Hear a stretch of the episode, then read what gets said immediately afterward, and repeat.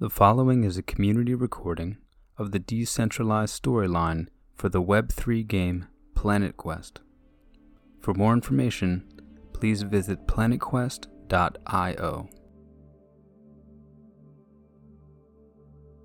Chapter 2 The Crimson Wolves Report from the 18th Conference of the Universal Council, time of Zeta Sagittarii 3.32 held on board Station Ignis in the neutral center of the core systems.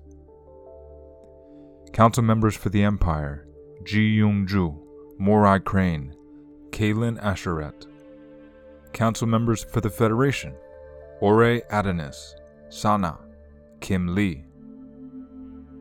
Council members for the Union Aish Phoenix, Haley Nugan, Mandla Bankwale. The following is a transcript of the briefing on the relevant vote for those involved in the Explorer program. Once the initial recovery vessels have been sent out, the Universal Council will, indeed, decide on what actions to take regarding the incoming quantum shipments from Saravas's expedition. Thank you for your concerns, President Adonis. The Council is pleased to report that the situation in Kepler 7 is progressing smoothly. The Imperial Forge world is halfway toward being evacuated, and the waves of quantum energy from the Pinnacle, the Union mercenary ship orbiting the planet, appear to be decreasing in frequency.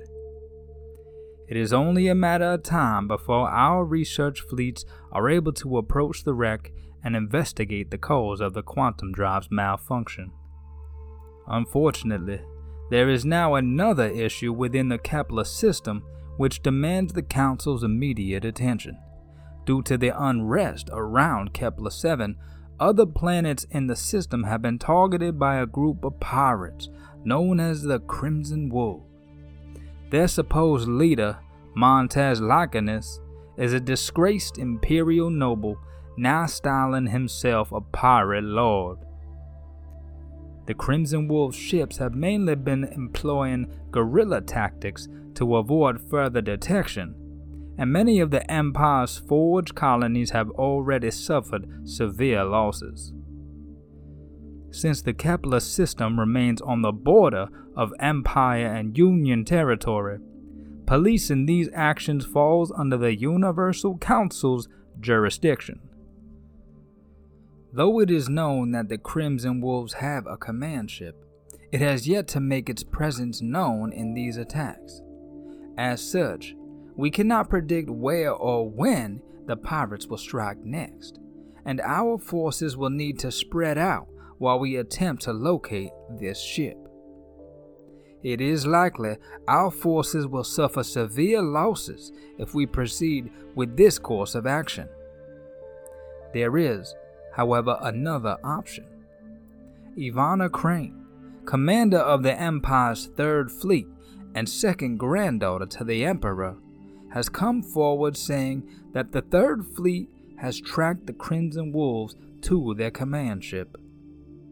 She is willing to share this information on the condition that the Council launch an assault on the command ship with Ivana herself at the helm and that the body of Montez, dead or alive, be handed over to the Empire. This would mean abandoning defense of the colonies in favor of eliminating the root of the problem. Thus, the vote placed before the Council is as follows Should the Council spread its forces out and defend the forged colonies? Or should we accept Ivana Crane's proposal and attack the Crimson Wolves command ship head on. Your faction contact will issue a statement shortly in your respective voting channels before the commencement of the vote. Federation Storyline Transmission from Sana, Valkyrie of the Federation and representative of President Lee. Good soul explorers! Congratulations on the first successful vote of the Explorer program sending an investigative fleet has proved to be most effective and will potentially bring in vast amounts of quantum from beyond the core systems. However, what President Adonis raised during the conference bears repeating. The factions must work together to avoid a tragedy like the Sol system's destruction. Investing this influx of quantum into the Federation's structured and stable corporations would be an important step towards that goal. President Lee, who temporarily left Vargas to attend this conference, has also shared a general update on the situation there. Though the unknown signal continues to disrupt Nexus comms, the new communication infrastructure installed by SpireCore has significantly lessened the number of tragic accidents. Though only a temporary solution, SpireCore's infrastructure has allowed Vargas to continue production, which for now is more than satisfactory. As for the current vote, it is disheartening to see yet more resources be spent in the ongoing situation around Kepler 7. All the same, the Crimson Wolves are not a threat to be taken lightly. Many of the Federation's own systems have suffered from their attacks in the past, and eliminating the pirates' leader would be very beneficial. The only question is whether the Empire, and in particular Ivana, are disclosing the full scope of their intentions here. On the other hand, if the Council spreads out its defenses and holds the Crimson Wolves off, the pirates may give up on Kepler and move closer to Federation controlled systems, forcing us to deal with them directly. Stay vigilant. Sana.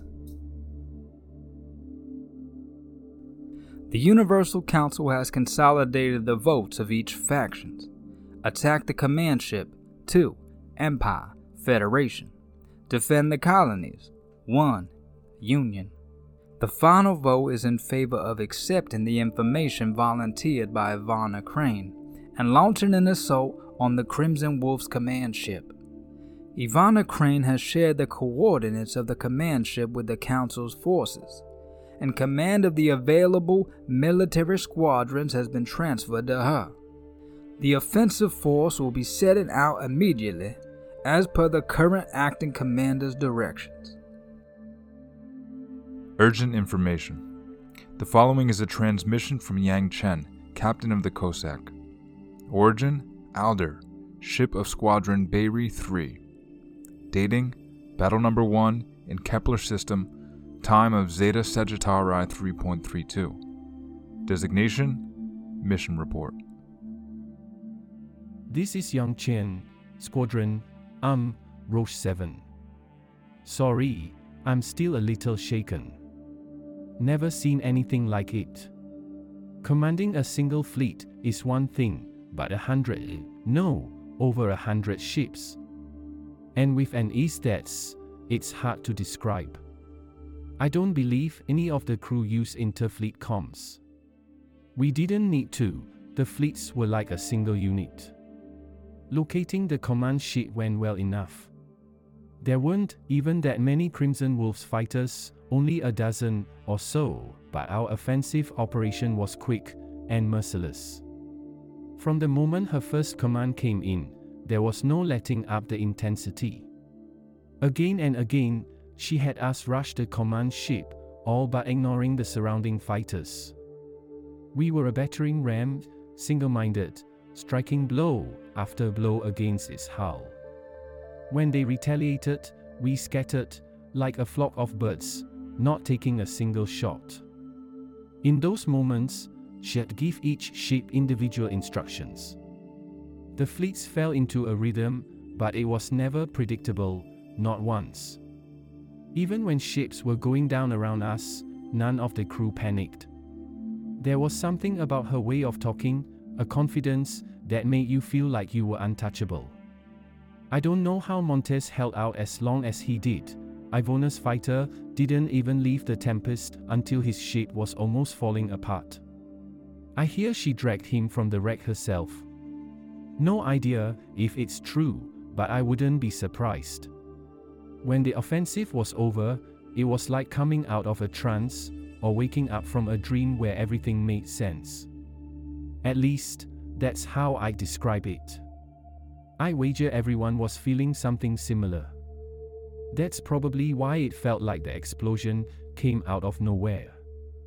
I can't remember who noticed it first, just remember seeing space around the command ship warp.